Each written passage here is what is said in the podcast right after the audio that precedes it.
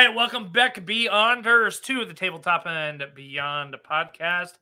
We are so happy to have you. I am your host, Justin. I am here with Jason and Dan. Welcome, boys. Hey. Good evening. And we have special guest, Jonathon Mary. Did I just say that right? I said it wrong. Mary. Mary. Myhre. Myhre. Myhre. Myhre. Yeah, there we go. Jonathon Myhre, Mr. Dragonbane. Uh, he. This is an official title for you too, by the way, Mr. Dragonbane. it has indeed. And, and I'll tell you, Free League Publishing themselves call me Mr. Dragonbane. There you go. So, So- it's official. We it's, a, are it's like an accomplishment in life, man. exactly. You know, title earned. It's like those RPG games, and you can actually put it in front of your. Yeah, yeah, you yeah. You actually name. earned the title. When, when Tomas, the lead designer, shook my hand, he was like, "Oh, you're Mr. Dragonbane." I was just like, "Uh, uh, yeah, y- y- yeah, yeah, yeah. That's me. That's me." That's awesome. So we are uh we're gonna talk about Dragonbane today and why you are now Mr. called Mr. Dragonbane, and we're super excited to have you on the show.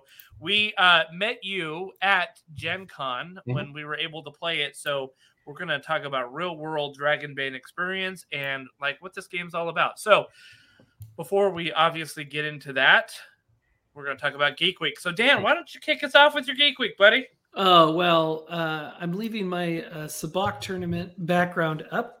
excuse me, uh, because uh, I we're running a once a month Star Wars game where the focus is a is a rolling Sabacc tournament where there was 125 players in the first session, and then a different venue, and then 25 players, and then the last one that we're going to do in in about three or four weeks is going to be just the last the, the best of the best the last five players so it's been an oceans 11 uh, type situation where the players are not good enough to actually win at that level. So it's about them cheating and figuring out how not to, not not to get caught. And i have implemented uh, real sabacc cards. I bought the ones from disney years ago and they're really good but I kind of wanted uh, something that was a little easier, more user friendly. And so I found a deck on Etsy that shuffles better and has numbers uh, for all of the symbols, not just kind of weird Star Wars stuff. So, Hmm. um, anyway, it's been a lot of fun. And uh, the team has, you know, they wandered into, they didn't know they were wandering into an old West End Games module from 1989 when I put the second tournament on. Uh, the Kuari Princess, which is from a, a classic Star Wars module called uh, Riders of the Maelstrom. And the Kuari Princess always get, gets attacked by the Riders of the Maelstrom every time. They didn't know that. So as soon as the last pile of chips slid across the table and they were self satisfied with their win, and then there were pirates everywhere. So we, we had a great time. Yeah. Um, and uh, Lando Calrissian, of course, the the purpose of the tournament is to figure out who will be the Baron administrator of Cloud City. I decided to start messing with canon a little bit to see see what happens. So anyway, that's been really great and uh, very Star Warsy. And uh, I've not had a very good Geek Week, but that that was that that's been a real highlight. Awesome. I'm gonna hand it back Yeah. to you guys. Sounds good. Uh Jonathon, let's let's kick it over to you. How was or may be your geek week? Well, my Geek Week's been pretty good. Uh, I've played, I've I've run Dragonbane. I ran some Pirate Borg the other day. I played in some Nice. Call of Cthulhu yesterday. Oh, nice. Um, but the coolest thing that's probably happened to me, I finally, um, so in April of uh, 2024, a local guy that lives in uh, Louisville, Kentucky, near me, he, uh, I'm his sorry, name could is you say that again? Yeah. Louisville. Okay. Louisville. No Uh, accent That's shaming, Justin. Don't accent shame him. That's not I- cool, man. I was just gonna say I don't know if I can find that on a map, Jonathon. Like Uh, it's it's the double O's, the UV, uh, AH, Louisville, you know. Um, but no, uh, Elijah, congratulations, man. He's getting married in uh, next year. But he asked me, uh, he he he is the forever GM, um, and I hate to hear that because you know people have to play, but um, he's the forever GM, and he asked me to run like 48 hours of TTRPGs for him and his players. So there's like four or five guys, and uh, they're renting a cabin in Tennessee, and they're gonna be they're like he he said we're getting an Airbnb. Uh, it's gonna be a cabin. We're gonna be drinking. We're gonna be eating steak all day. do you want to come run for us?" I was like, "Yeah, let's do it." so it'll be my first bachelor party TTRPG for 48 hours. It'll, it'll be a miniature uh, convention, basically. So I love this idea, and this is maybe something that we should explore on the show a little bit more. Yes. Because the idea, like, you've heard of these like destination bachelor and bachelorette parties. Okay, so first off, they're super expensive. Like, Mhm. if you're like, oh, let's go to Miami for the weekend, right? Like, the amount that you pay in hotels, flights, drinks, like all that stuff. Um, like it is, uh, it's pretty crazy. You know what I mean? So, um, I think that the idea of renting a cabin, Mhm. bringing your food in, like high end steaks, of course. I mean, like like you got to eat well, right? yeah, of course. And um, and and and that, and then just playing games like that sounds like the most epic bachelor party to me, right? Like, I mean, I've I've been a part of several, and honestly, this this one's gonna be the most fun. Uh, I, I just have to say that. yeah. Uh, very good. Well, I'm Well, excited my- for that.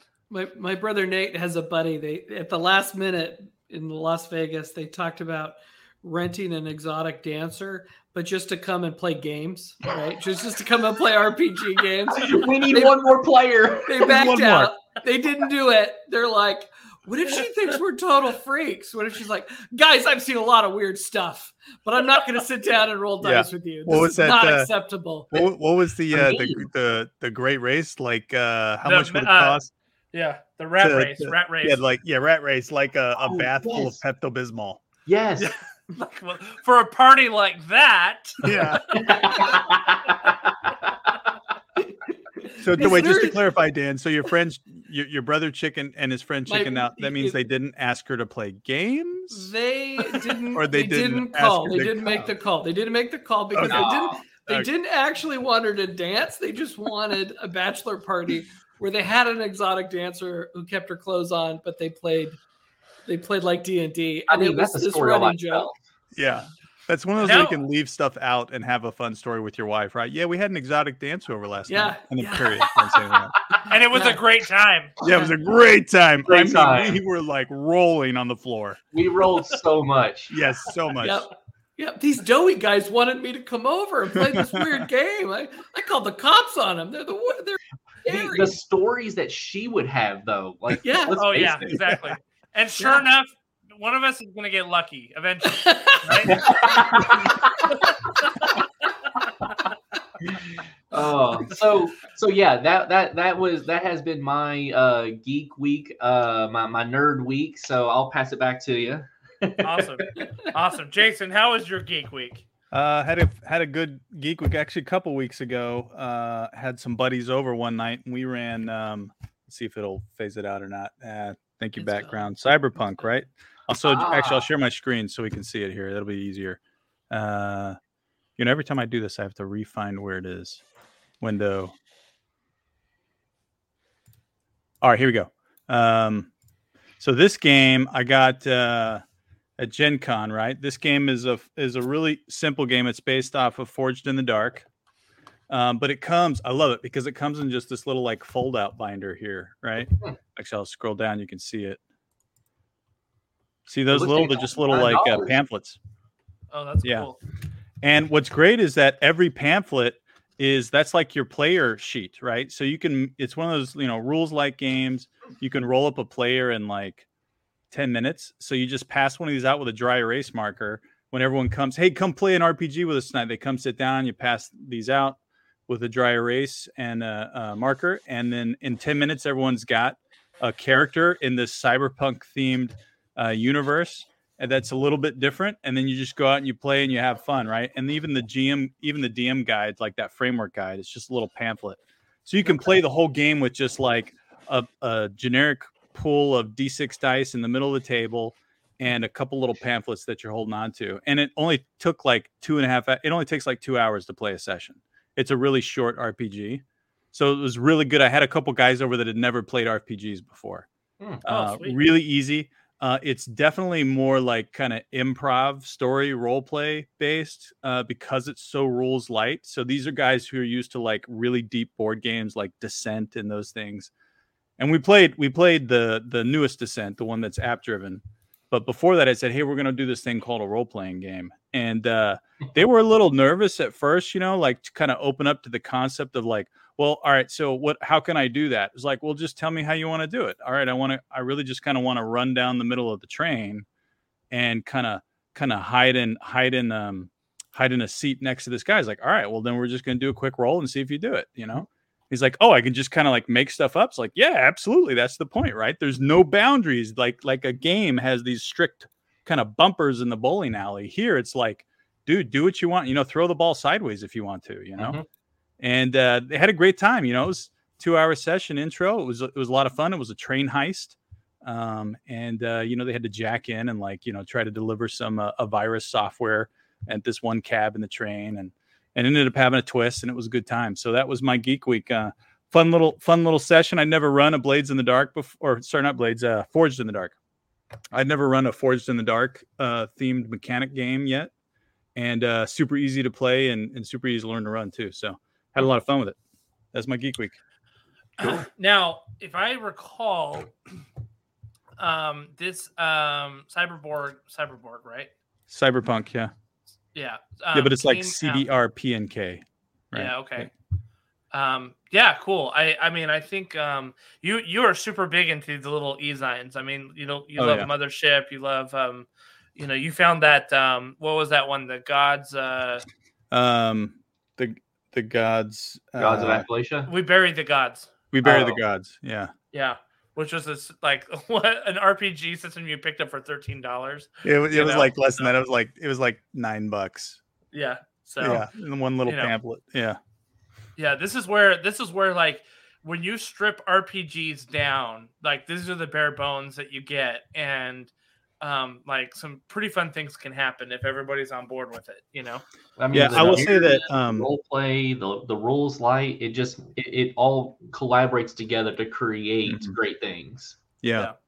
yeah. Rules Light is um it's a lot of fun when you have people that are that can open up, right? If Mhm. if you've got someone that maybe has come over for game night and they're they're maybe a little bit of an introvert and they're just trying to get out of their shell a little bit, it might be a little bit hard unless there's a lot of like good player interaction. And you have I think we have a good gaming group, right? Because we have people that, that will say will they'll help people develop into their characters like well i don't know what to do well rather than say you should do this they say well what do you think your character would do you know if your character is a um, we'll just say you know he's a hacker how would your how do you think a character a hacker would take on the situation the guys like, oh, he'd probably try to jack into a computer oh hey cool let's try that you know just help the people at the table um, but uh it's it's always a great time when anyone plays RPGs. I mean, we've had stories of getting wives around the table and having wives roll dice, you know, at least for 30 minutes to an hour having fun. And then two and a half hours later, we recognize they're all in the kitchen and we're standing over like, you know, rolling the dice. Like, wait, where'd our wives go? You know? I'm gonna beat the bad guy. Where'd they go? Yeah, where'd they go? Where'd they go? For the Oh, they're in the kitchen? What are they doing? for the They're just in there like talking. everyone was having fun until my wife came and was like, "This is so stupid," Dude. and then they all left with her. yeah, yeah, But Yeah. but she So had fun for like 15 minutes. She was rolling dice yeah, for and having fun. But that was like, all she needed. She Yeah. needed 15 minutes. Yeah, And she was I feel to go. guilty about that. We we all had strange fantasies. Of, wow, what if what if our wives wanted to be enjoy our hobbies with us? And that was those were dashed very quickly. and it's okay. You know, it's okay for us to have separate things. Exactly. it's all right. Exactly. It's okay. It's okay. our thing. It's our thing. Yeah. Uh, so nice, Jason. That uh, sounds like a lot of fun. Um, for for my geek week, I had surgery two weeks ago Mm. on my shoulder here. Uh, had to get my rotator cuff repaired and my labrum repaired from an old rugby injury that I had that was just not getting any better, of course. And so um, I spent a lot of time on the couch, and it coincidentally coincided with two major things that have been going on. One is the Rugby World Cup, which I absolutely love, and like I just love the fact that I can watch three rugby games in a day and be like, "Babe, I'm sorry, my shoulder's just not doing good." You know, I I gotta sit, I gotta sit here and ice this thing. You know, I'm And, telling uh, you, I'm ratting, her- yeah. I'm ratting you well, out. listen, listen. About Wait, day two watch? of me He watching, doesn't watch. yeah,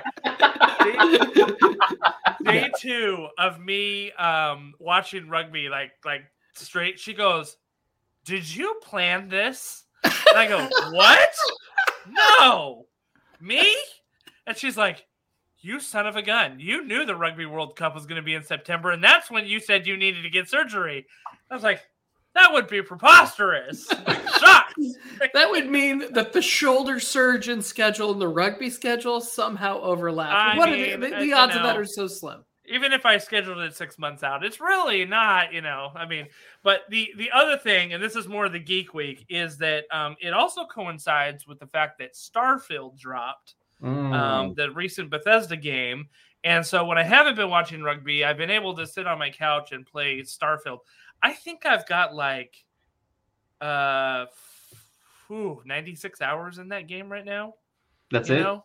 Yeah, that's it. That's it. Maybe more. See, What- I what's you were gonna five say days? What's five times twenty four? I've got over five days of that game in now. So, 120. yeah, there you go. So 120. One. yeah, so that's what I'm about at right now. Not an So, exact science. you know. I thought I And thought you were gonna say Baldur's Gate three. Yeah, exactly. Not quite yet. So I mean, Baldur's Gate. So I have an Xbox. I have a computer, but I don't know that it's powerful enough to run Baldur's Gate three. So the way that it needs to be run. So I I'm waiting for it if it ever comes ported over to Xbox, which it may or may never, but who knows? So Um, 96 hours into Starfield. Do you have a verdict yet? I like it. Um, I there's a lot of people like, well, this is Skyrim in space, and I'm like, isn't that what they're sold? Yeah, Like, I mean, isn't that exactly mean, their, their words? that's why I'm here. Exactly. You know, It's literally why I came. Way more feature than bug. Have you seen the? Uh, I saw I saw I saw this on a TikTok. I don't play Starfield, so I haven't been able to Yeah. test it.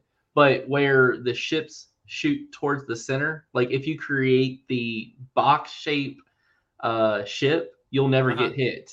oh, Oh, really? that's amazing. that's awesome. That is amazing. Yeah. There's um there I saw one I there's I mean Bethesda always has some amazing bugs with their Oh, games. You know so what I mean? fun. And and I actually enjoy them when you find them, like just some hilarious things. I shot so like I'm going along and out of the blue, I'm on this like water planet that's got like, you know, it's basically like a giant oil rig that's like over this ocean that these people live on, you know? And out of the blue, this giant sea whale jumps up and it like lands in front of me on this walkway. You know what I mean? And I'm like, what like what do I do with this thing? So I pull out my grenade launcher, of course, and I blast it. But I end up blowing away like 10 people at once, too. Like the whole city starts freaking out.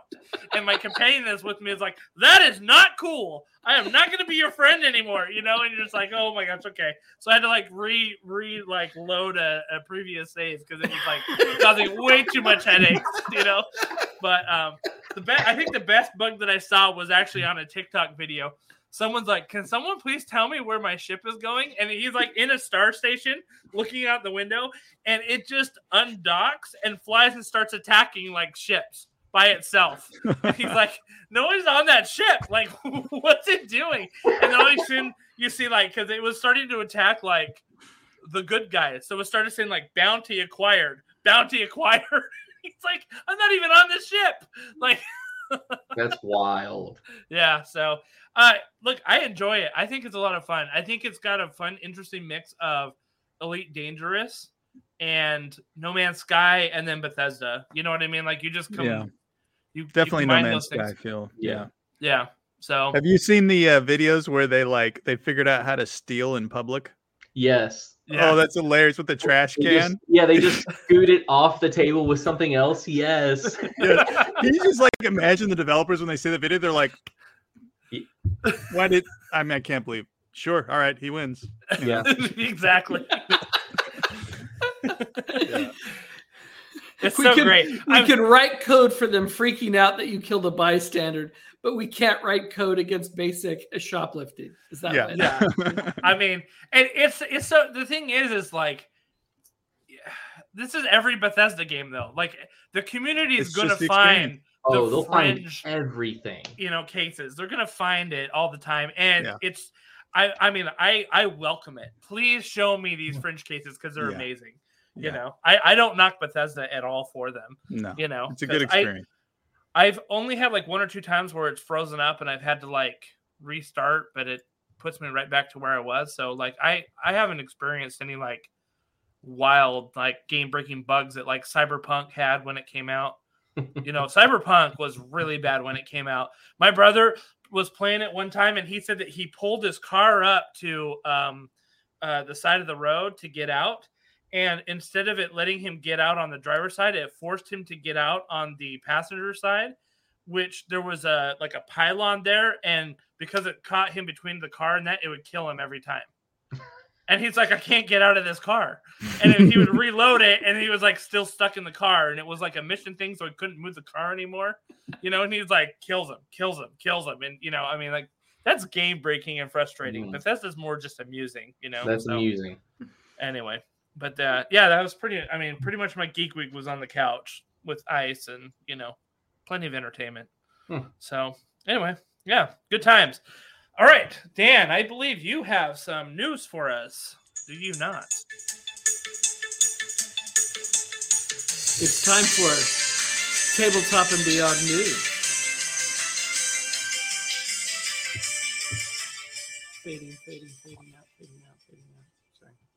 Nice. All right. Haven't done that for months. Okay. Uh, hey, for those of you who don't know, the biggest game convention on the planet is coming up on October 5th in Essen, Germany. The convention is Spiel. And uh, frankly, I was in in Munich and Frankfurt not that many weeks ago, and I thought, wow, if I could just stretch this trip out for about four more weeks, I could make it to uh, to go to Spiel. But um, yeah, Board Game Geek has a list of games that are being released at Spiel. There's over uh, 1,200 games that Board Game Geek has listed. I've there's a link in the chat, Justin, if you want to throw it up on the big screen for those watching watching it um, uh, Yeah, we'll on, get it. on the YouTubes.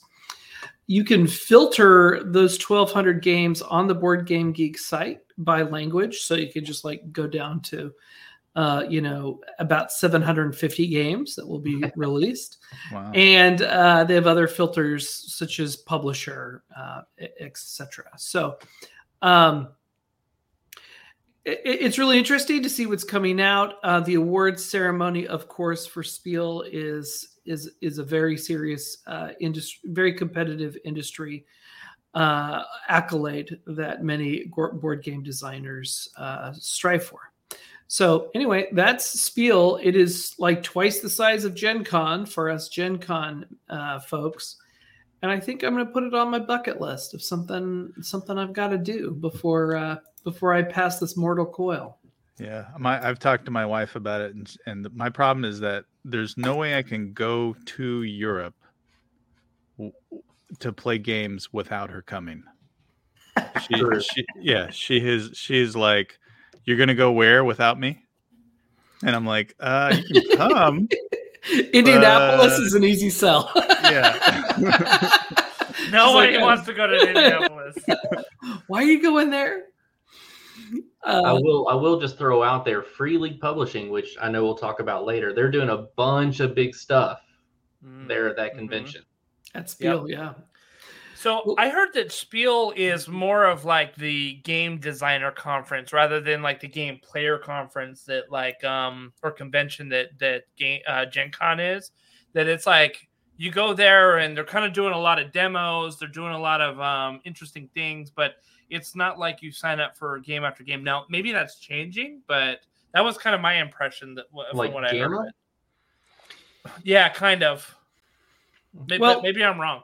Th- th- There's a really great documentary on game design. I think it's on one of the big streamers, Netflix or Amazon or Hulu. That's Hmm. I can't remember the name of it, but they spent a lot of time doing footage, you know, recording footage at Spiel, and that's consistent with what I learned through that documentary. But I think when you get a hundred thousand people in a convention, you're going to get some some good gameplay in there as well. So uh, I'm not surprised that Free League is over there. They have a really strong European. They're a European based company, and this would be their.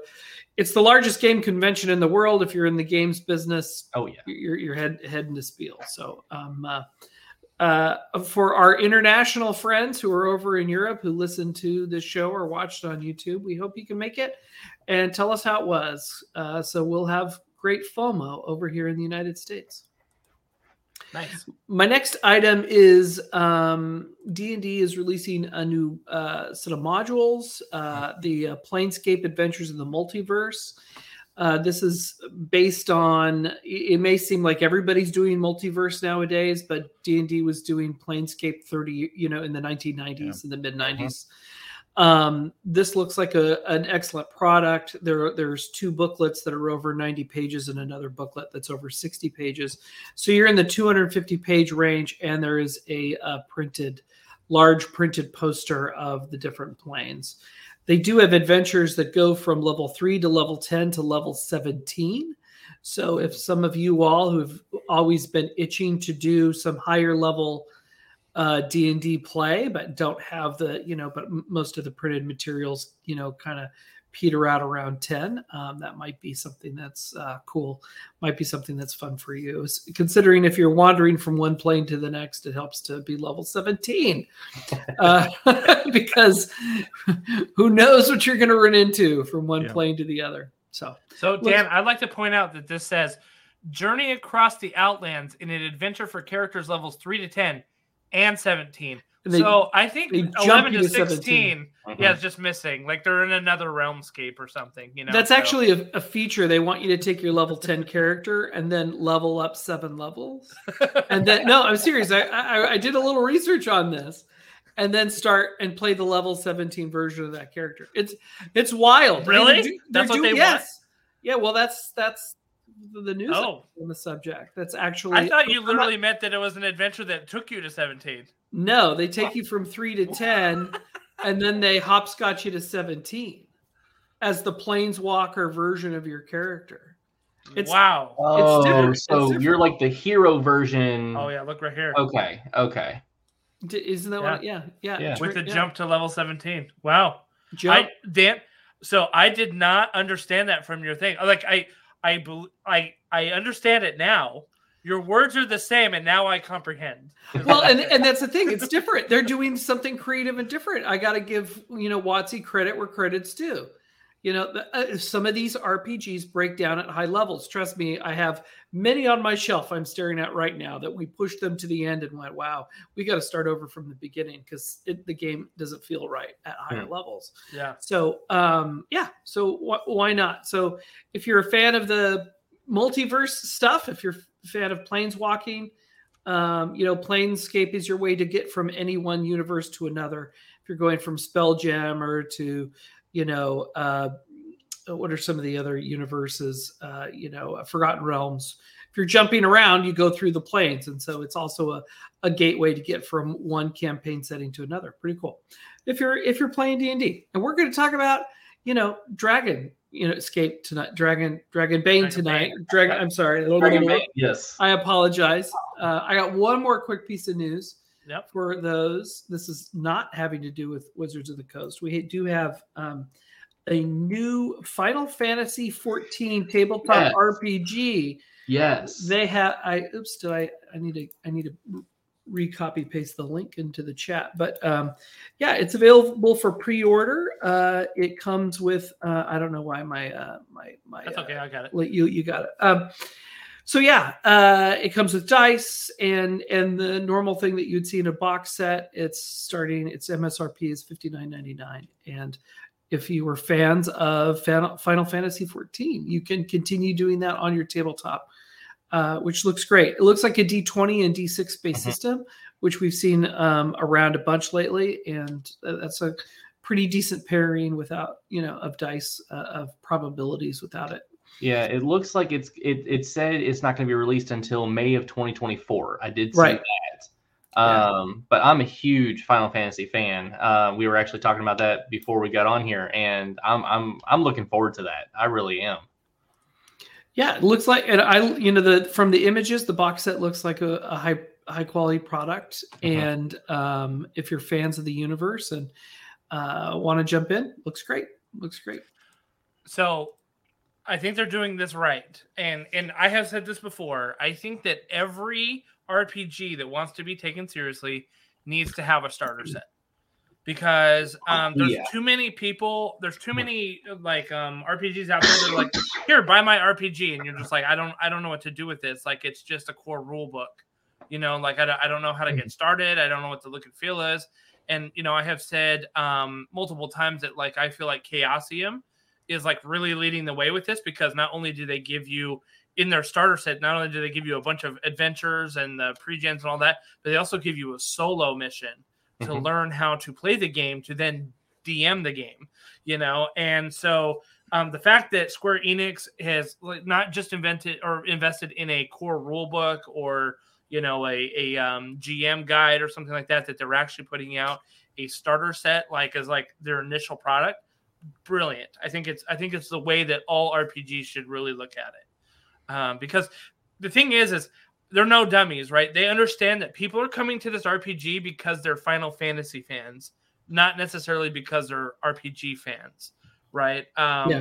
They're they're pulling in the people where those Venn diagrams sort of intersect, and um, so you know you're going to be like, okay, well, I'm a Final Fantasy you know player and I've never really played an RPG, but this looks cool because I really love Final Fantasy. Boom, there you go. You're good to go um, to run it for your friends. Super easy you know so I, I think it's i think it's brilliant super smart Yeah, it looks like a, a great uh, product. Um, I think some of these box sets, especially if they have a lot of dice and additional booklets and folios, you are going to push yourself over the fifty dollar MSRP. Mhm. I know we talked with Free League about they they try to keep it a little little less pricey, but um, I know Modiphius has some fantastic box sets that are that are over seventy dollars US. Um, yeah. yeah. and so it's just one way to go. Um, I'm looking at a shrink wrapped uh, Dune box set right now for that RPG, and uh, that that I did I did spend a pretty penny on that, and uh, I've got to find a reason to break the cellophane. So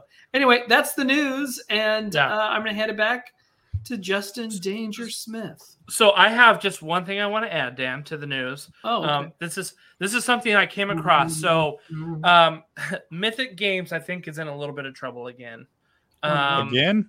again. So Oh, we all know that last year they basically had their wave one. So they have a wave one and wave two, right? Of like their fulfillment for Darkest Dungeon. Wave one was the core set with a couple of like expansion add-ons, and then wave two had a bunch of expansions, like the Color of Madness, like the um, uh, the um, Crimson Court, like that type of stuff, right? Well, they are saying, okay, we asked you for more money in wave one, and that's great, but now we're getting ready to print and send wave two because they didn't actually print the wave two part, which is a lot of the expansions that people signed up for on the original Kickstarter. This isn't like the late pledges that came in the original Kickstarter, okay? And um, now they're coming back and saying, we actually need even more money from you, or we're not sending you your wave two stuff Mm. um yeah like and so they're stating like one of the basically they said um uh what did they say they said um uh wave one of the darkest dungeon game is ready to be shipped and that wave two should start printing in early 2023 however due to quote a significant increase in costs which mythic games attributes to both covid-19 and the war in ukraine the developer says shipping has increased by an average of 600%. As such, Mythic is asking players who want their Darkest Dungeon board game Wave 1 content to pay an extra or uh, pay extra in order to receive their game in a timely fashion. Um, and so they did that, but then they're saying that Wave 2 is going to be even more money because of it. And so um, you know, it's funny like this is just this is just really kind of like the pitfalls of like Kickstarter um you know uh, and i think that it's really the pitfalls of a mismanaged company at the end of the day you know the the fact that um it it's not just that they're asking for extra shipping cost in my opinion. Like they're asking for more money because it's costing more to produce the things. And the kickstarter for darkest dungeons took place two years ago and they were fulfilling them last year wave one. So wave two is coming out this year after they plan to um, f- fulfill the uh, Siege Six game that they had. So they broke up their fulfillment of the expansion packs of this Wave Two thing, and now they're saying, "Oh, it's going to cost actually more to produce it. We need more money from you," which I think it's just not not not it's very disingenuous in my opinion, right? Because you said, hey, like you paid for this two years ago, and now if you want it, yeah, prices rose over two years, and now you got to pay us more to get it. And, and we know that yeah. we know that Mythic Games has had to dump large stocks of mm-hmm. board games that they had on the shelf that they would have sold over multiple years. They had, dump, they had to dump them on miniature market, right, for pennies yep. on the dollar, just to just as an infusion of cash. Yep. So um, I, I could say I'm not I'm not giving them an excuse. Uh, it seems like they're they're burning every possible bridge they can to fulfill this to the point where they've had to ask for more money, which yeah. is sad. And I, I feel bad for the people who put into that Kickstarter. But Kickstarter also always reminds you that it's not a store, that it's an investment into yeah. a, a, a, delivery of an outcome. And even with a company, I've got six, you know, five mythic games on my shelf at this exact moment. Yeah. Just just because they've already done things in the past does not 100% guarantee that that mm-hmm. that every time you put money in a Kickstarter, you're you're ordering something on Amazon. It's not those are not equivalent activities and I think I think what it's showing too is like there are Kickstarters that are sort of low risk and Kickstarters that are high risk. Like we just backed the uh, Robert Schwalb, you know, wizard, um, the, the weird, wizard. weird wizard. Yeah, yeah, and um, I I don't. The interesting thing is he says this is what the estimated shipping we think is going to be when it gets fulfilled in a year from now.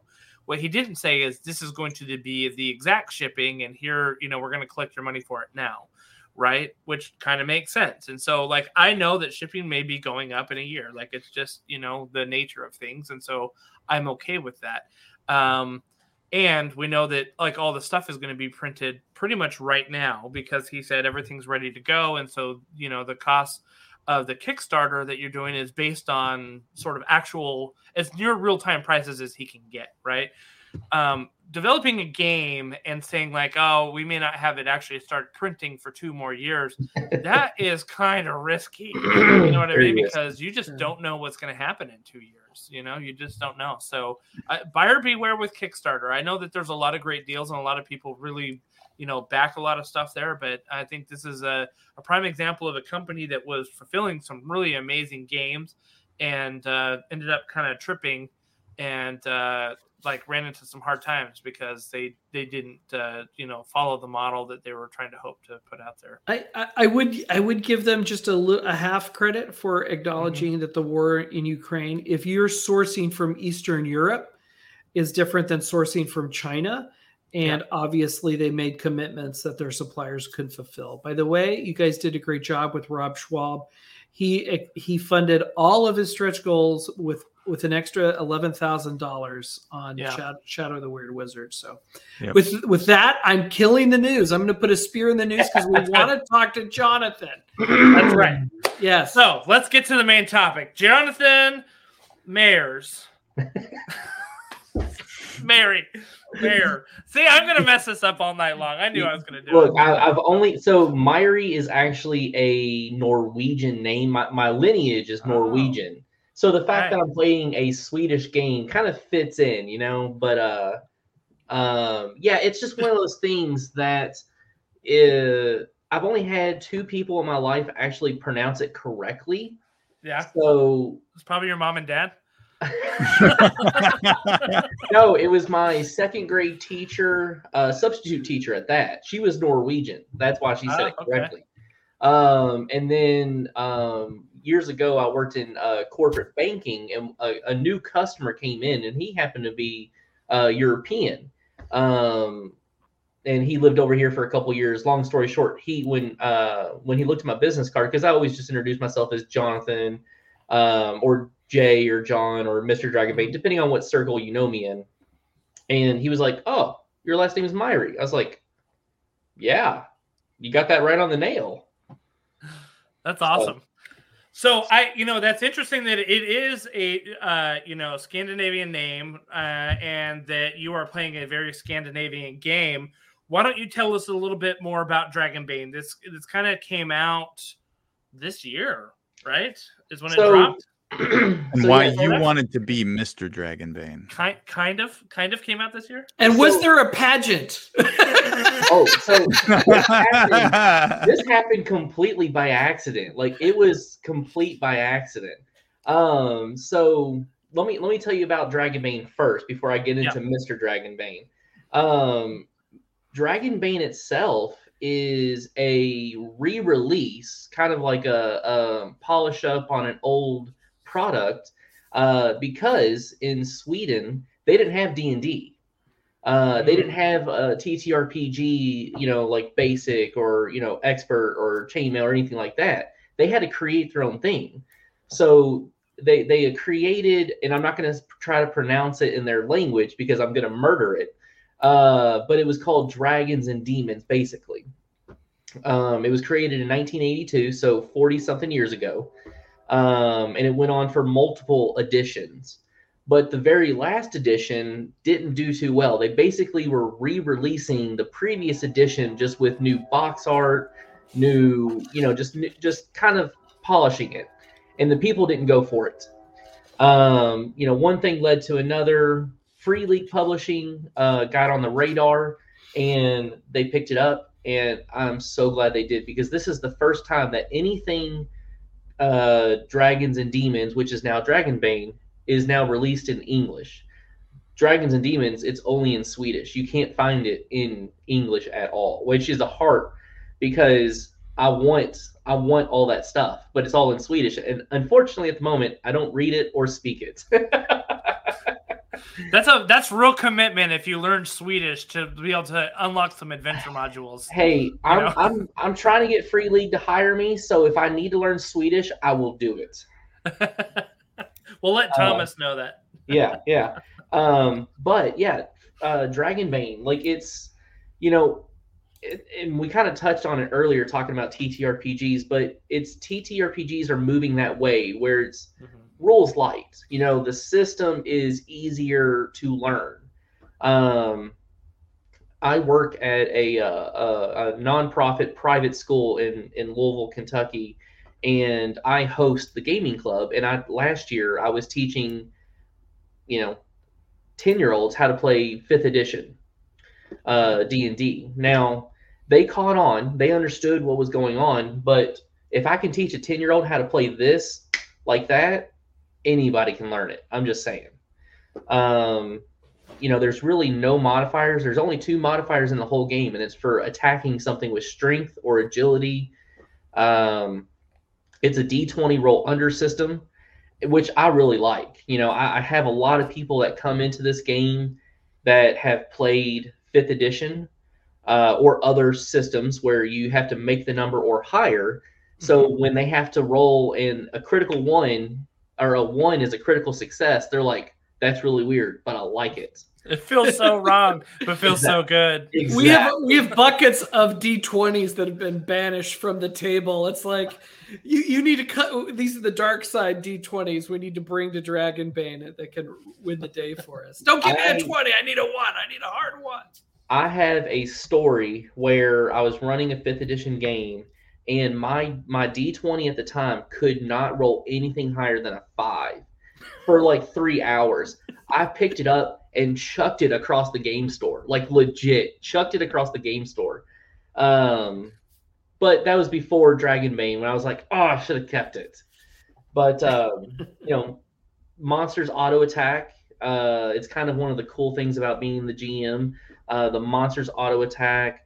A dagger by itself does D8 damage. You know, if it if if you as a PC can do potentially a D8 of damage just with a dagger, imagine what you could do with a longsword or a great axe or a great sword. You know, it, it very it feels very Game of Thrones, very Lord of the Rings, where the situation is very dire because uh, combat, the initiative, it changes every turn. You know, every round it changes. You could be first in the in this round, you could be last the next, but you can also trade your initiative. Um, there's a lot of things that Free League is doing that they're just doing right. I'm sorry to say it. Uh, ex- especially if you look at the other stuff I have around the table, but yeah, they're they're just doing right. And Dragonbane, I really feel in 2024 it's going to take off. I, I, really feel it. They they sold out of Dragonbane at Gen Con. Mm-hmm. Sold out. That's great. Yeah. Uh, which actually Free League sold out a lot of stuff at, at Gen Con, but it was one of the first things to go. So I, I can't speak highly enough about it. I really can't. I've only run 76 sessions of it since February. Holy yeah. moly, Jonathon. Yeah, it's it's just over 300 hours. So you have earned Mr. Dragonbane. you could say that times over, it seems. You could like. say that, yeah. Um I, I just really enjoy the game. And that's kind of how I fell into the whole Mr. Dragonbane thing, where um, a friend of mine, Matt McLeod, uh, he's a local organizer for conventions for the Lurking Fears, um, which you know Justin and Jason, mm-hmm. you you yep. all played in one of my games at Gen Con. Um, but he was like, I was I was in the process of finding a new system to run, and he was like, check this one out. And the artwork, I mean, this artwork, it, it's fantastic. The uh, GM screen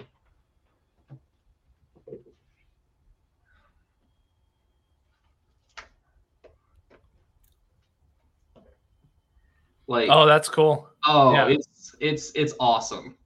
Um, you know, the artwork is what originally sold me, but um, yeah, I mean, I just started running it because I really liked it, and nobody had heard about it, so I was just running a lot of games, and I was asked by Matt to come to Origins earlier in April to uh, you know run Dragonbane. Now, how many uh, TTRPG games do you think were ran at Origins this year? Just rough number. 500. Yeah, I, I don't know. 500, 1,000, I, I, I don't know. It's going to be uh, big. But it's a lot. You know, it's a lot. I was the only one that ran mm-hmm. Dragonbane at Origins. Uh, I ran 10 sessions, uh, eight scheduled, two pickups. And the after the second or it was the middle of the second day, I was actually going to the Free League booth out in the vendor hall, and somebody stopped me. We were like, "Hey, you're Mr. Dragonbane. You're running all the Dragonbane stuff, right?" And to this point, nobody had said I was Mr. Dragonbane. So it was just some random person had not even played in my game, and they were like, "You're Mr. Dragonbane. You're you're running all the Dragonbane, right?" I was like, yeah, that's me. Uh, I'm I'm running all the Dragonbane, and they're like, I, I I can't wait. I'm hoping to try and get in one of your games. I'm like, if if if you have a ticket, yeah, we'll get you in there. Sure, no problem. But I told uh, Doug Shoot, who's with Free League, and I told you know my guy Matt, who he you know got me into the whole Origins.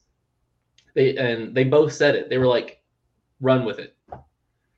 So awesome from Origins, I'd started to become Mr. Dragonbane, and you know, I have I weirdly enough, I have people reaching out to me like, "Hey, can you check out my stuff?" or "Hey, I've got some ideas. Can I float them by you?" or uh, I like right now I'm playtesting uh, a handful of things for third-party content creators.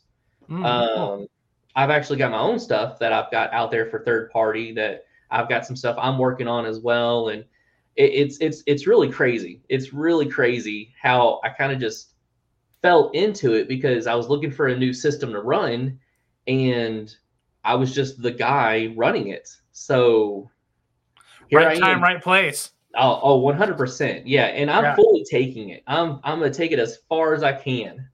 Yeah, that's awesome.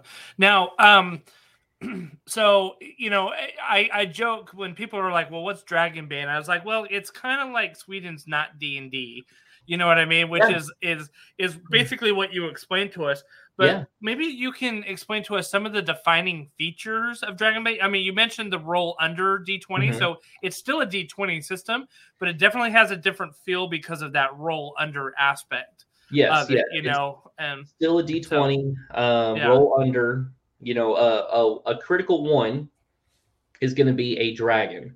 A critical 20 is going to be a demon. Mm-hmm. Uh, you don't want the demons because that's a fumble. You know, we all know what a fumble is, and that's a fumble. Yeah. Um, the initiative, like I mentioned, it is where it changes every round. You know, you can uh, trade your initiative with each other. If you have a skill that allows you to do something cool, typically you want to go first. So when you have, which they also don't roll for your initiative, you have cards, hmm which that's one of the things I really like is that you draw a card. But if you want to go first, but you draw, you know, number nine or number 10, you're going last. Yeah. But if somebody who draws one and they trade it with you, they're going last and you can go first now. Like that's a pretty big thing. You only get one action per round. So if you use it to attack, it's kind of important. If you use it to defend yourself, it's kind of important. hmm You know, the game the game does hit pretty heavy. I'm not going to lie. Um, in the 76 or 77 sessions that I've had, I've had 12 TPKs. 12. Whoa, Now, Yeah. whoa. That's awesome. That's like a fifth almost. Now, I've also had in just about every other session at least one or more characters PCs die. Hmm You know, because monsters they hit hard. Like uh for example, one of the gi- the giants in uh one of the adventures, his name is Glam Glam. He can do 4d8 damage.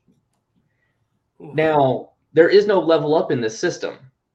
So, when you when your HP starts out at 10, it's going to stay 10 unless you get a heroic ability that allows you to increase your HP. Mm, interesting. Yeah. um and, and you know speaking on that where it's not a level up system there are advancement marks which allow you to increase your skills because you have a total of 30 skills um you know like spot or uh sleight of hand sneaking um bluffing uh persuasion acrobatics you know the typical stuff Mhm. um, but yeah, yeah. I mean, you can go as high as 18. You have to leave. Uh, the reason they say that is because they still want to leave that 19 and 20 for room of failure. You know, Gordon Ramsay himself, being a what a five or six star Michelin chef, he still could have a night where he messes up ramen. It could happen. You know? Right. Exactly. Uh, but there's, you know, uh, the mallards. Uh, that's a big sell. Uh, in fact, yeah. Jason's got a night mallard right behind him. yeah, yeah, that's a that's Makander of Half Bay. But then we've got this image right here, Darkwing Duck, which I'm sure everybody saw. Let me show you a bigger picture of it. So right here, uh, that was actually a floor mat at Gen Con. I took that off the floor as I was leaving because I was like, I gotta have one of those. uh, nobody stopped me. So, but uh, yeah, there's you know your typical humans, there's elves, there's dwarfs, uh, there's halflings. You know the four common basics. But then you got your wolfkin, which are wolf people, and then you've got your mallards, which are duck people, and those always go the quickest. People always love playing, you know, a duck. Uh, I've actually had multiple people try to create the Darkwing Duck character. Um, it's very popular. I remember when we went to play and you you had all these folders of pre-gens. You were like, mm-hmm. you could play with the fun things, and it was like the Wolfkin, the Mallard. You say, or the boring ones, and it was like the human. The, Yeah. the half lane. Yeah. Yeah. yeah, yeah, yeah. Well- Well, the and the reason I say that is because they're always the less picked. Like I don't have to print off as many pre-gens for the convention because those are still full. they're still there. Right. Yeah, they're Yeah. still there. You know, of course, you know you're gonna get your graybeard, Gregnar, Grognar. That's like, oh, I'm gonna play a human. That's fine. No pro. I have no problem with you playing humans. I just know that when people sit at the table, they want to play a mallard or a wolfkin. Typically, that's just Yeah. that's just what I see a lot of times. Sure, it's the beautiful Well, art. I, yeah, and I, I know that I wanted to play it because I wanted to try something different and see what it was like, right? Like, Yeah. like what's the cool thing about this wolfkin, or what's the cool thing about this mallard, you know? And uh, um, I mean, I when, wonder- well, yeah, yeah, I wonder if ahead, that's one of the main reasons why is because like what other game do you play a duck? That's Uh, not. right. A, I guess there's the um. RuneQuest. Yeah, And Uh, uh, what's the other? Uh, Morkborg League has game? a has a Quackborg is coming out. Yes, for- yes, they do. It's it's Yeah. actually hitting uh, Kickstarter here in a day or two, I think.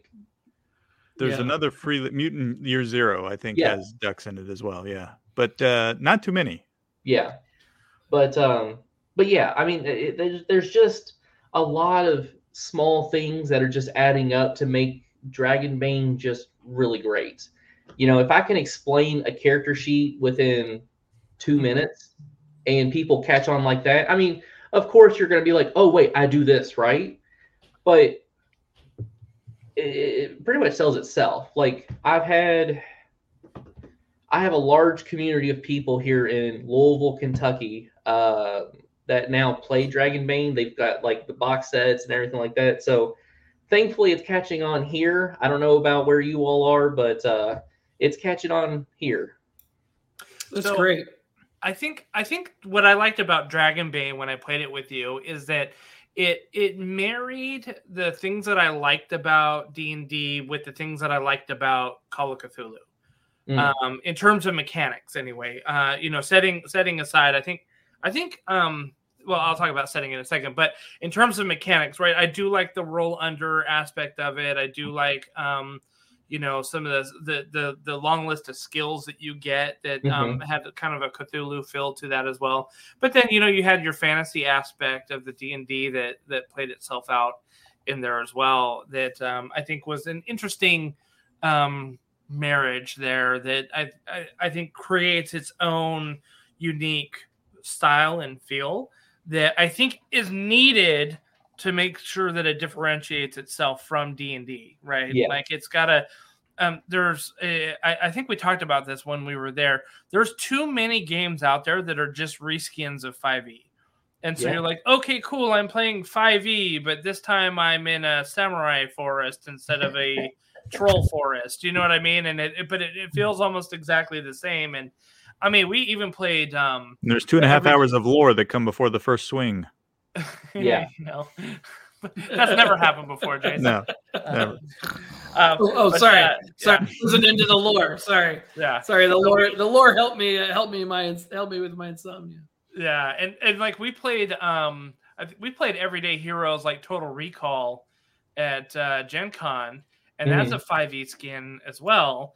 And people were like, "Hey, this is great." Um, you know, like, did you have a, you know, one of my friends was like, "Did you have a great time playing it?" I'm like, "Yeah." I mean, there was a couple of names that were associated with like the Total Recall realm that kind of make sure that I kept it kept me in there, but it felt like I was just playing Cyberpunk D and D. You know what I mean? Because it was just a 5e skin of it. And so I, I'm glad that Dragonbane has said we're not going to make this a 5e reskin of our Swedish game. That we're actually going to go back to its basics, its roots, Mhm. and do the roll under d20, kind of do that uh, style. Which is funny because you know if you're talking 1984 and mechanics, um, the two major RPGs that were out at that time were D and D and RuneQuest Mhm. you know like those are the two those were the two big boys and runequest really um kind of was the spiritual predecessor of call of cthulhu right Yep. with its d100 roll under system and so it's almost like they took those two systems and mushed them together and and now we have dragonbane And there's You know, Yeah, and, and I'm glad you mentioned the whole like fifth edition realm because this is a low magic setting, Mm, like low magic. Be, and I say that because there's only like a handful of magic items. Um, you know, there's there's mages. You know, there's no warlocks, there's no sorcerers, there's mages, and there's only there's three schools of magic, and then there's a general school of magic. But I have people ask me all the time because I've um, I've run um one online campaign. Um, I'm running a different online campaign, testing out some, you know, some uh, new material by third party. Uh, running in person, and I've had people ask me, even just at regular one shots, where's the magic items? Because, you know, in 5e, you're so used to, you know, magic item here, magic item here, magic item here, and um, it's actually kind of been a breath of fresh air, really, where it's it's you know the fantasy is there, but it's low magic. Right. I, I think that was one of the the strangest things when I got into 5e was oh you can be a rogue but there's a rogue version with magic and oh you can be a fighter and there's a fi- there's an eldritch fighter and you're gonna Yeah. have magic and it's like so everybody pretty much has to have magic in order to be competitive. One of the things I noticed because I've downloaded uh, for free on DriveThruRPG the uh, Dragonbane Quick Start Guide, which I highly recommend everybody go do. There's something great one. it looks fantastic. Some of the characters that we've talked about, maybe some of the characters that you used in uh, in your uh, seventy. How, how many how many sessions was it again? Seventy. Hang Uh, on, hang on. So yeah. Not only do I have the printed off version so I can carry with me because I didn't have the, you know, the nice with me, box. Yeah. I actually have like all the dates that I've run it. I, I I officially have 76 sessions. Seventy six Uh, sessions. And the last one that I ran, I did a it was a live uh a live recording on YouTube. So That's great. Well, some of the things look familiar. You've got strength, constitution, agility, intelligence, willpower, and charisma. That's the, the, you know this is all very familiar to, to folks who probably have only ever played 5e and haven't like played Fate or some other you know Yeah. totally alternative system.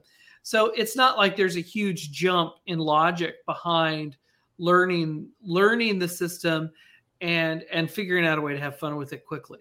I mean your attributes are the same way. 4d6 drop the lowest. Mm-hmm. You know, I, I like to have fun with my players uh, where I tell them roll 3d6 and we're just, this is what we got. Yeah, live with it. Live with it. Oh no! I too like living dangerously. Yeah. Three, Oh, one- three ones and intelligent. You are now you are now a, a hamster. Yeah. yes. So, uh, Mr. Dragonbane, t- let's talk about that 76, right? So, I think a lot of people, I would say, most of the DMs I know will run on average about one session a month, uh, or maybe maybe two a month if they do every other week. all right. All right. 76 since February. Middle. just give us, give us a little Middle background on how you got that in to being a DM. Seven months. That's ten points. Like ten point. Um, like one per month. So February 12th was my first session of Dragonbane. Okay. Um, I pretty much run, or I was running, um, Dragonbane at least two times a week. At least. Uh, there's times where, because I'm also, because, so with me going to conventions, um, you know, that you get paid to run games at conventions. Um, I am a. It's still weird for me to say it. I am a professional GM. Uh, people can book me uh, if they wish. Uh, I have had people do this, so I'm still trying to get used to it. But that being said, you know, I'll, I'll I'll be running a game on Monday, my normal session with my normal people. Wednesday, I could have a group of people that requested me.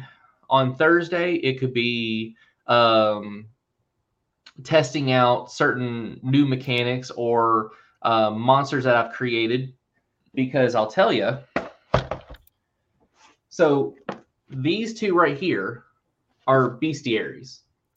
Mm. Now, the game itself does not come with that many monsters. Uh, it only gives you like 13 in the core book and in the rule or in the rule book, and in the adventure book, there's more. But I've created a lot of monsters that I'm testing. Uh, in fact, I'm running like an eight-hour session this Saturday where it's basically just your your players are in a coliseum and they're going wave after wave after new monsters. But that's what I'm doing. Like that, like legit. That's what I'm doing. Like I have people that reach out to me like, I love this game. Can you run me another one? Sure. Find some people. Let's run it. And I'll run it online. I'll run it in person. Um, I I love being a GM because you get to play more. Mm-hmm. You know, all those crazy character concepts that you create in your head, they're now NPCs, and I throw them in the game. Mhm. Yeah. Um, So wait, so was this something that kicked off for you with Dragonbane, or have you always been like a two, three time a week kind of a DM? it started with Dragonbane. Okay. Oh wow. Yeah. Okay. Yeah, I mean with fifth edition, because that's that's where my that's where my beginnings started was fifth edition. It was my gateway drug for TTRPGs, which it that's how it is for a lot of people. hmm Um, but yeah, with fifth edition, I was running once a week, uh, once every other week because I've got a group of people that I play with online on my Discord uh, or group Discord, where you know, thankfully I'm not a forever GM. Like I can always play the game whenever I want, and I just I love creating stuff, and that's what I did a lot with fifth edition was homebrew. But with this, like the system is so simple, it's so easy. Uh, four, actually five of the adventures within the book, I've already got memorized because I run it so much. And yeah, it's it's, it's just because it's a new system. You know, D and D's been out for how long? A long time hmm this has only been out officially since August 18th. I think August 18th is Yeah. the date. Yeah, yeah. It came out just after Gen Con officially. Yeah. Yeah. Um it might have been the 15th. It, it yeah, it was somewhere in the in the middle of the week. Anyways, This year. um hmm I with it being so new, people don't know it. And I am trying to spread the gospel of Dragonbane. Now, Amen, now. I, what I would like to say is that the reason that you were able to pick this up and start running it in February is because of Free League's policy with their Kickstarters, which I think is absolutely amazing. it is. Wherein you, if you back their product, um, as soon as the Kickstarter is done and fulfilled, they like to send a beta product over for people to find, you know, typos, bugs, etc. Yeah, exactly. You're you're showing The Walking Dead there, which is we all got, you know, those who back The Walking Dead already have the PDF that you can start playing the game and running it, even though you don't have the physical copy in your hands. And, And- I think that that's just an absolutely amazing thing because you start to generate uh, exactly what you have been doing, which is, hey, you're the guy that's running Dragonbane. That game's not even out yet. How can I play this? You know, and uh, you know, you you you're able to hit the ground running, and then eventually you're going to get your book or, or box set like you did, and you know, and then Well, you're like, you can put that on the shelf, copy. right? Yeah. Okay. Yeah. So, um, this is a pre-production copy that uh, Free League gave me. Uh, so I have the one that I ordered through Kickstarter. It, it that is my pretty one that sits on the shelf.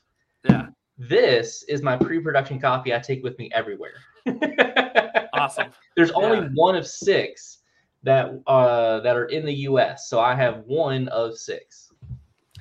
So now, okay, so I've got a question. I'm gonna I'm gonna Yeah. bring up a visual aid here Yeah, yeah, yeah, yeah. for us. Um, where? Yeah, I feel like I've been monologuing. Give me some questions, No, guys. you're good. You're good. Um, uh, hold on. Oh, I got a question Gotta- when you're done. Yeah, go- Uh, okay, hold on. I've got to. Um, you bring up what you're going to bring up. Tell me Yeah, about these ahead. monsters. I've downloaded the quick start guide. Okay. Every monster has a D6 on how they attack. yes. So the, the I, I'm guessing that the GM is not going to necessarily pick the attack unless there's a strong story reason to do that. You're the GM. You're going to say, okay, the white is going to attack. Here's the D6. Okay, he's going to do his roar because I rolled a one. Is that am I am I following you? That uh, You, know. you are exactly correct. So there's two types of creatures in the game. Mhm. There's your NPCs that still have to roll. So you, goblins, orcs, regular people, other mallards, other wolfkins, like they still have to roll. Because they could miss or whatever. Yeah. Exactly, exactly. Now your monsters, and that's what we were talking about earlier. For example, let's see here, the Minotaur, and the Minotaur, oof, they are beastly. So you get this awesome artwork. Okay, first off, Johan, who did the artwork, ah, just take it away. Just take it away. Um, but yeah, you get a small um, little block that basically tells you the ferocity, which means how many t- actions they get per turn. Mhm. So you know if it's if it's round one, if they have a ferocity level of two, they get two actions. They're going to they double attack. That's great. yeah, they draw two cards. They could go first, and then they could go last. Mhm. Um, they get armor, HP, and they have like what's typical gear. Like what would they typically have on them? Now you could change that interchangeably, increase, decrease, whatever. But yeah, they have a D6 table of attacks. Um, where I always roll the dice. Like I don't like to say, "Oh, they're gonna they're gonna kick you. Oh, they're gonna run uh, their horns into you, or they're gonna stomp you, or something." like I always roll the dice because if you can, if you're a storyteller, and that's what we are as GMs, we're storytellers. Mhm. If if you are given a uh, a situation with a minotaur, I roll the dice, it does a stomping attack. If you can't explain how that happens, I'm not saying you're not a good GM, but you got room to improve.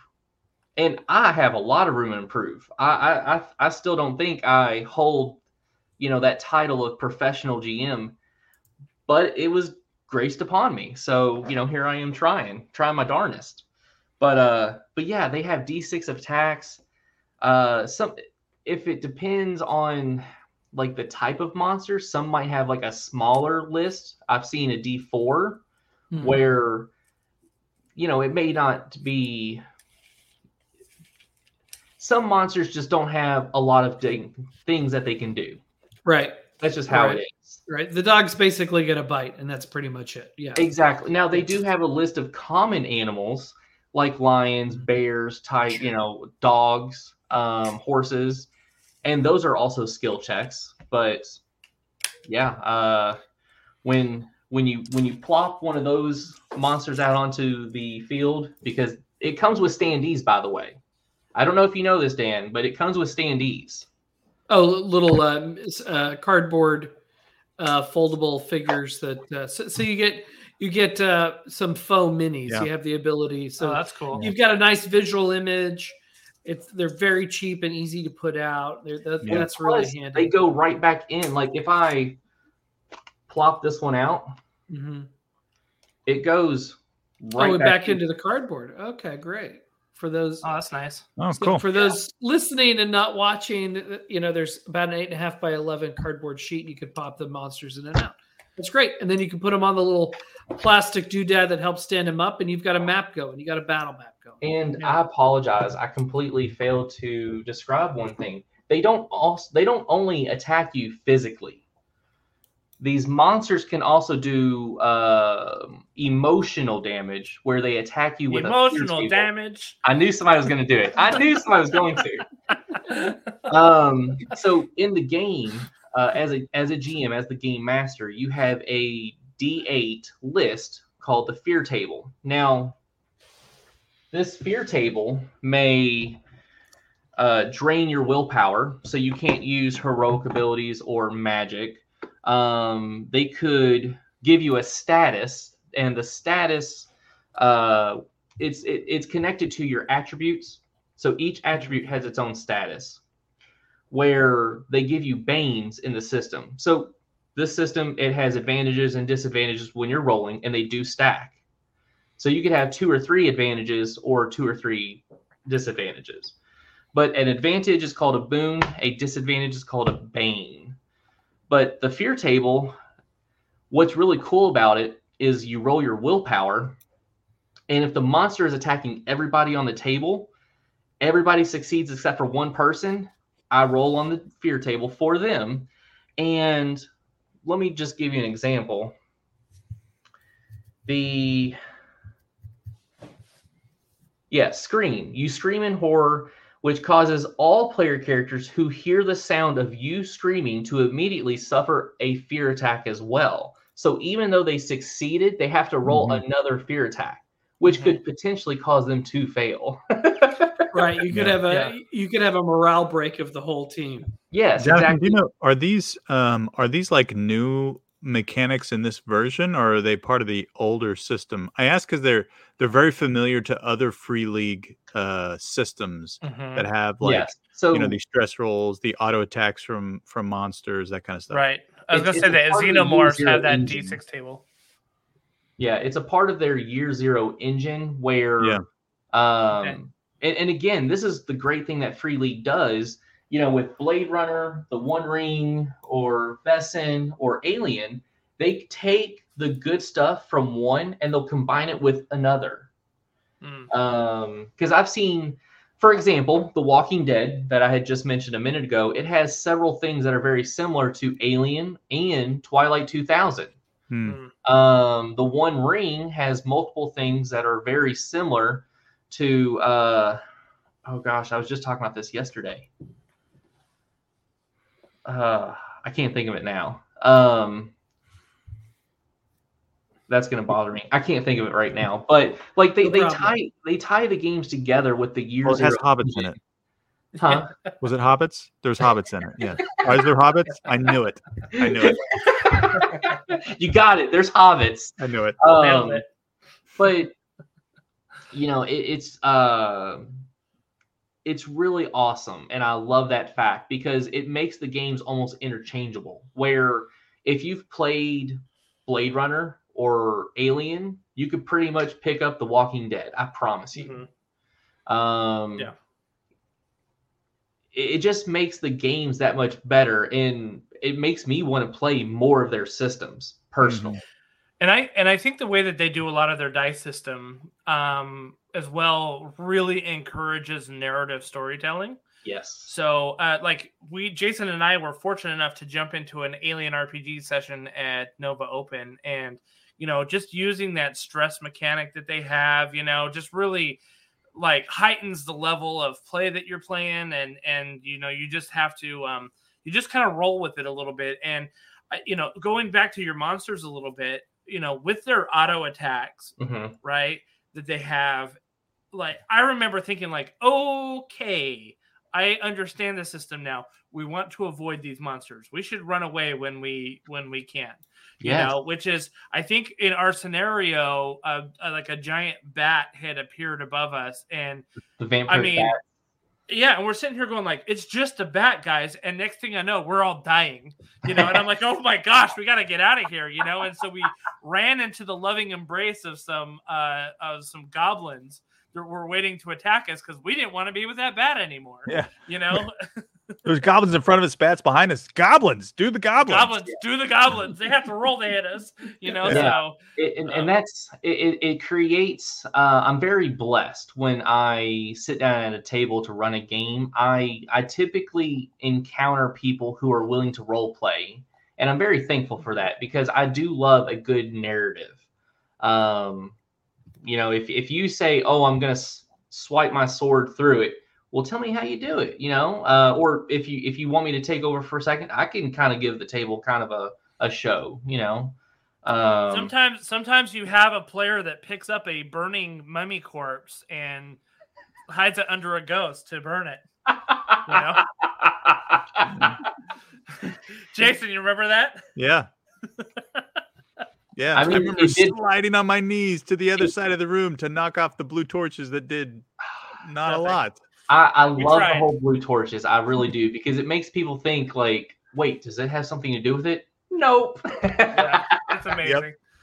So, um, uh, so the one thing I wanted to ask you, and maybe this is kind of like a sort of our final topic with this, is Sure. I'm going to share right here the map uh, that comes Misty with Vale. Uh, Dragon, the Misty Vale.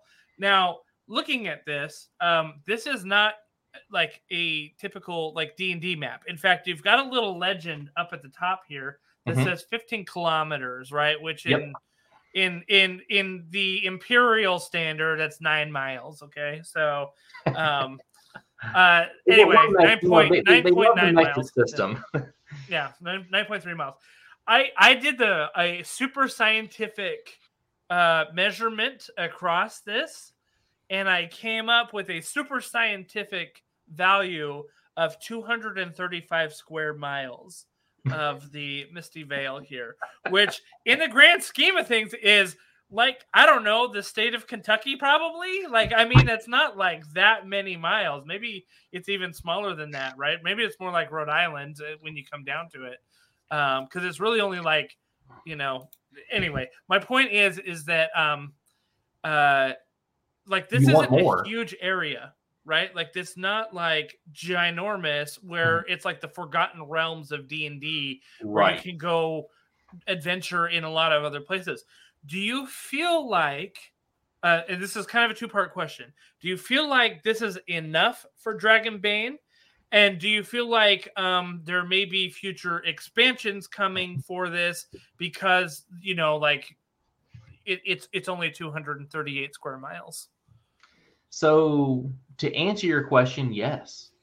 Um, so so here's the thing, um, and and they, I, I've like I've I've ta- I, I have heard this specifically from people at Free League. So in the core book, they give you they because so when you get you know when you get this, you get the starter set, you get two books. You get the core book, which gives you all the rules, and then you get the adventure book, which gives you 13 adventures. Now, if you look at this map, there are multiple spots that have names on them. Mm-hmm. And there are, tw- if not twice as many spots on this map that have no name at all. Right. So the Misty Vale is uh, it's 150 kilometers north, south, east, west. Uh, Yep. In the south, you got the Coomer Mountains. In the north, you've got the Dragon Fang Peaks, and you've got the Coomer River that runs in the middle. So they have 13 adventures starting out that they want you to. Um, it, and it's a full campaign. It's a you know um, basically you're trying to find this statuette of the dragon emperor Eldin, who you know died 800 years ago. Um, but they they wanted to give you just a start. They wanted to give you the setting, and they wanted you to play in it. They wanted you to create within it. It's kind of their big thing, uh, Free League Publishing, because like I said, there's so many spots on this map that are not named that you could create a small adventure. In fact, in the back of the is it I think it's the core book.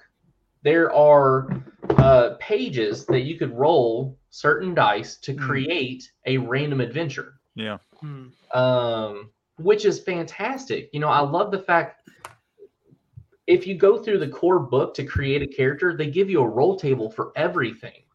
Like, if you want to be a first time GM on a very rules light system that is a lot of fun and very enjoyable, this is the system because there's Hmm. so many roll tables in the book where it's like roll your profession, roll your kin, roll your name, roll your gear. Like it's all right there. All you do is have to roll the dice, and it creates it for you. Um, but yeah, they they they give you this basic setting, the Misty Vale. It's 150 kilometers north, south, east, west, and they just want you to dabble in it. Now, I will tell you, um, so the Dragonbane community is very large and it's very international because I talk to people all the t- all day long that are Swedish. Mm. Um, I am a moderator on the Facebook group of Dragonbane. I uh, there's a Discord. I'm talking to people on there all all the time. There's a Reddit. I mean, there's a platform there, you know, for every social for this game. And people are creating adventures already. Like, and, and, and check this out because before the game was officially released in August 18th or 15th, somewhere in there, those couple days, um, there was already third party content out there. Oh wow. Yeah, in fact, I I have to, you know, plug myself because I wrote something and I had it released before the game actually released itself. Hmm, Officially. Awesome. Yeah. Awesome. Yeah. I mean, and, and that's what they want you to do. They want you to create content. There's people that have been creating content for the older editions that are recreating their stuff within the new Dragonbane. Hmm, That's cool. Um, uh, th- there's there's multiple multiple third party uh, expansions coming out, but I do know officially uh, because it's already been it's kind of been put out there. Um, I know that there is a in fact Tomas has said it in several of his Gen Con interviews. There's a monster book coming out. Mm. And just two days ago, we got official confirmation from several large Swedish publishing companies, like book publishing, where they've already put like a small blurb out there for the monster book. No images or anything like that, but just a small blurb. So we know it's official. It's coming next year. yeah. Yeah, that's one thing that I really love about Free League is that um, they have shown a commitment to continue to support their uh, their products, and you know, it's not just um, like little bits of support, like where they'll put out the core rule book, and then maybe three years later they'll put out a bestiary, and then oh, maybe like an adventure book or something like that eventually. Um, like they love to hit the ground running where when you order the product from Kickstarter or even a starter box, mm-hmm. you've got adventures baked in there all ready to play.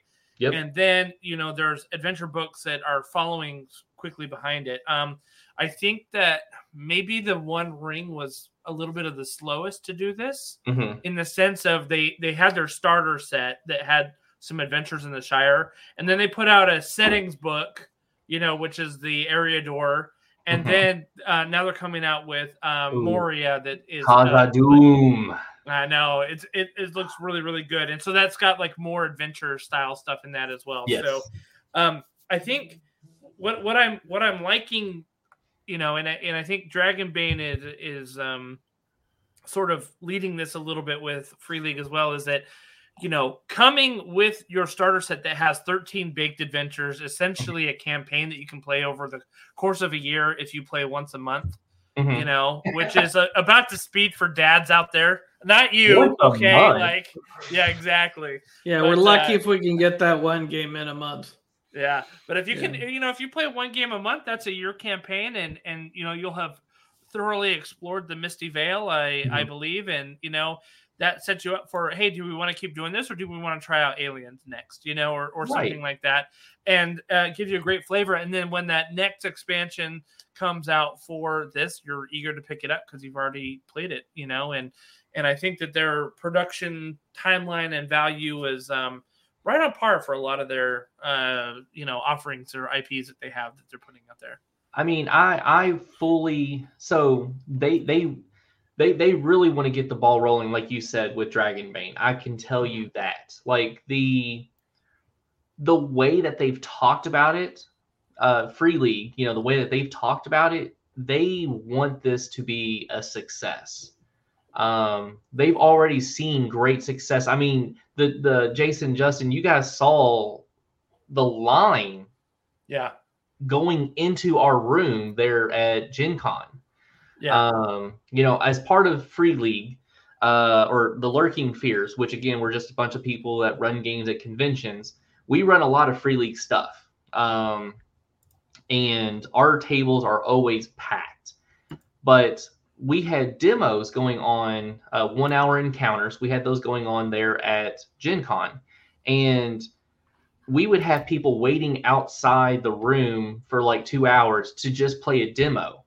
Uh, fun fact: We actually had a group of people playing a game of D and D to wait uh, while they were waiting to play Dragonbane. Uh, it's kind of a nice. story, but yeah, no, they, like they, I fully expect um, either a campaign ses- setting to be uh, produced next year, like full on, buy it and everything like that, or it'll be in the works. Um, you know, like I said, they're already working on Monster Book uh, a bestiary. Uh, so I fully expect another full campaign because this is this is a small setting. You know, this is just 150 kilometers north, south, east, west. Yeah. I expect a much larger setting, like maybe a couple islands, maybe a couple continents. Uh, I really expect something coming out here soon. I really do. Awesome. Well, this yeah. is pretty exciting stuff. I mean, what I what, one of the thing I'll, one of the things I'll say about Free League is they're they're not afraid to put out multiple games within the same genre. Oh and, yeah, and they're in. Are they competing against themselves or not? I don't think they are. They can. They can. Forbidden Lands. They can do the. They can do Forbidden right. Lands, Dragonbane, and the One Ring, and and, and they still and yeah. Vaesen, which yeah. you know they can all live in the same they can all live in under the same uh, corporate umbrella without it feeling like oh no we have our one fantasy product we have to protect it like they have aliens and blade runner yeah. and Cor- coriolis you know, Death in Space, Mhm. and those can all coexist simultaneously. And so, I think for uh, players who want to have that nice, fun D and D, early D and D feel, they want to learn the system soon. They don't want to get bogged down into book diving, which in fifth edition happens, especially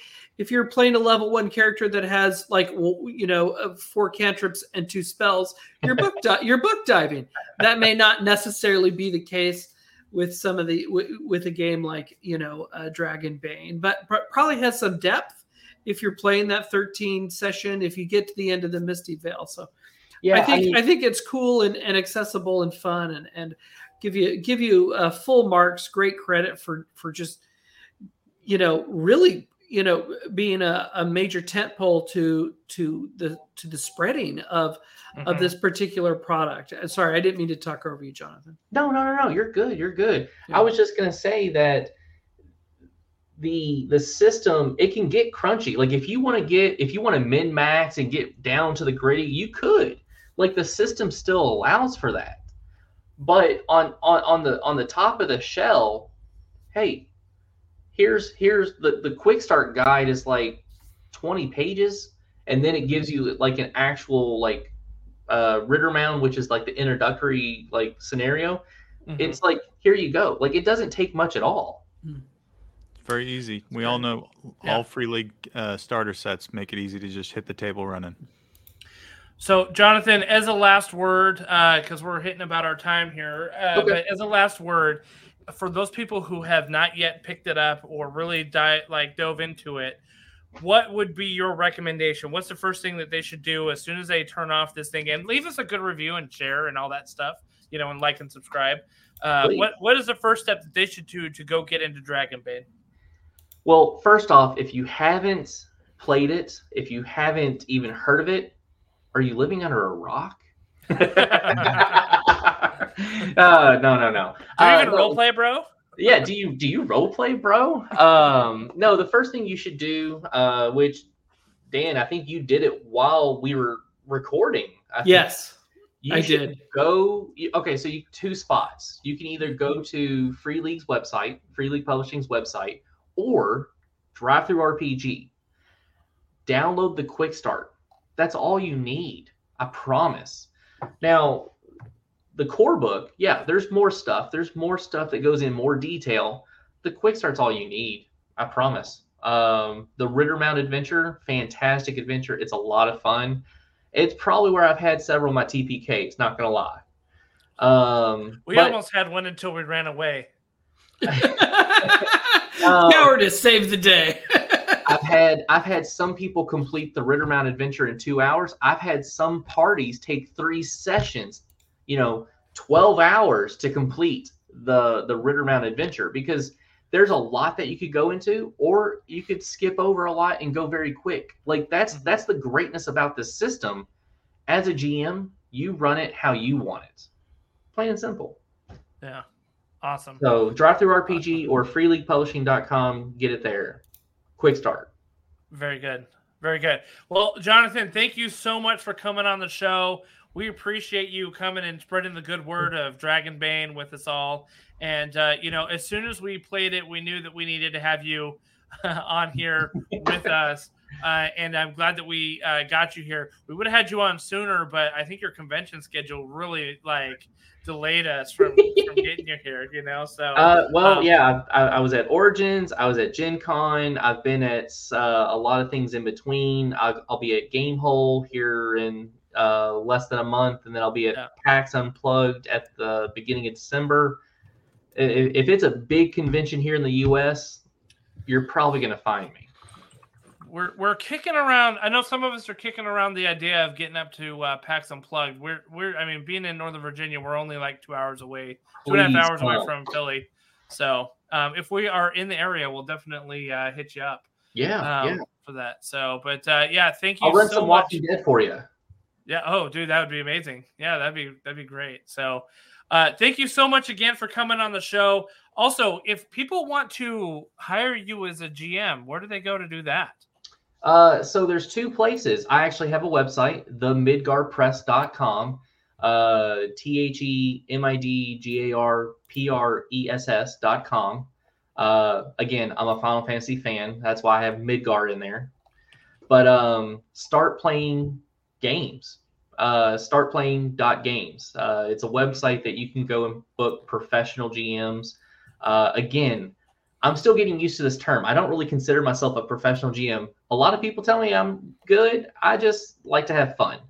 Um, and if you can't feel my passion when I'm running the game, leave me a terrible review because if I'm not putting the passion in there, I shouldn't be running. but yeah, those are my two spots uh, that you can go and book me. Um, I'm, and I'm happy to run a game for you. I, I, I love running, like I said. 76 sessions, you know, come on. Yeah. And I see that you also have a YouTube channel that people can go check out. So we'll link uh, we'll link all that stuff down in the description for our listeners if they want to catch up with you. But Jonathan, Excellent. thank you so much for coming on the show. We Thank appreciate it. Uh, we appreciate it and uh, love hearing about this awesome uh, new RPG from Free League Press. So uh, to everybody else, thank you so much for listening with us tonight. Uh, we also appreciate all of your support that you give us, and we will see you all at the tables. Have a good night, everybody. See ya. See See ya. ya. Night.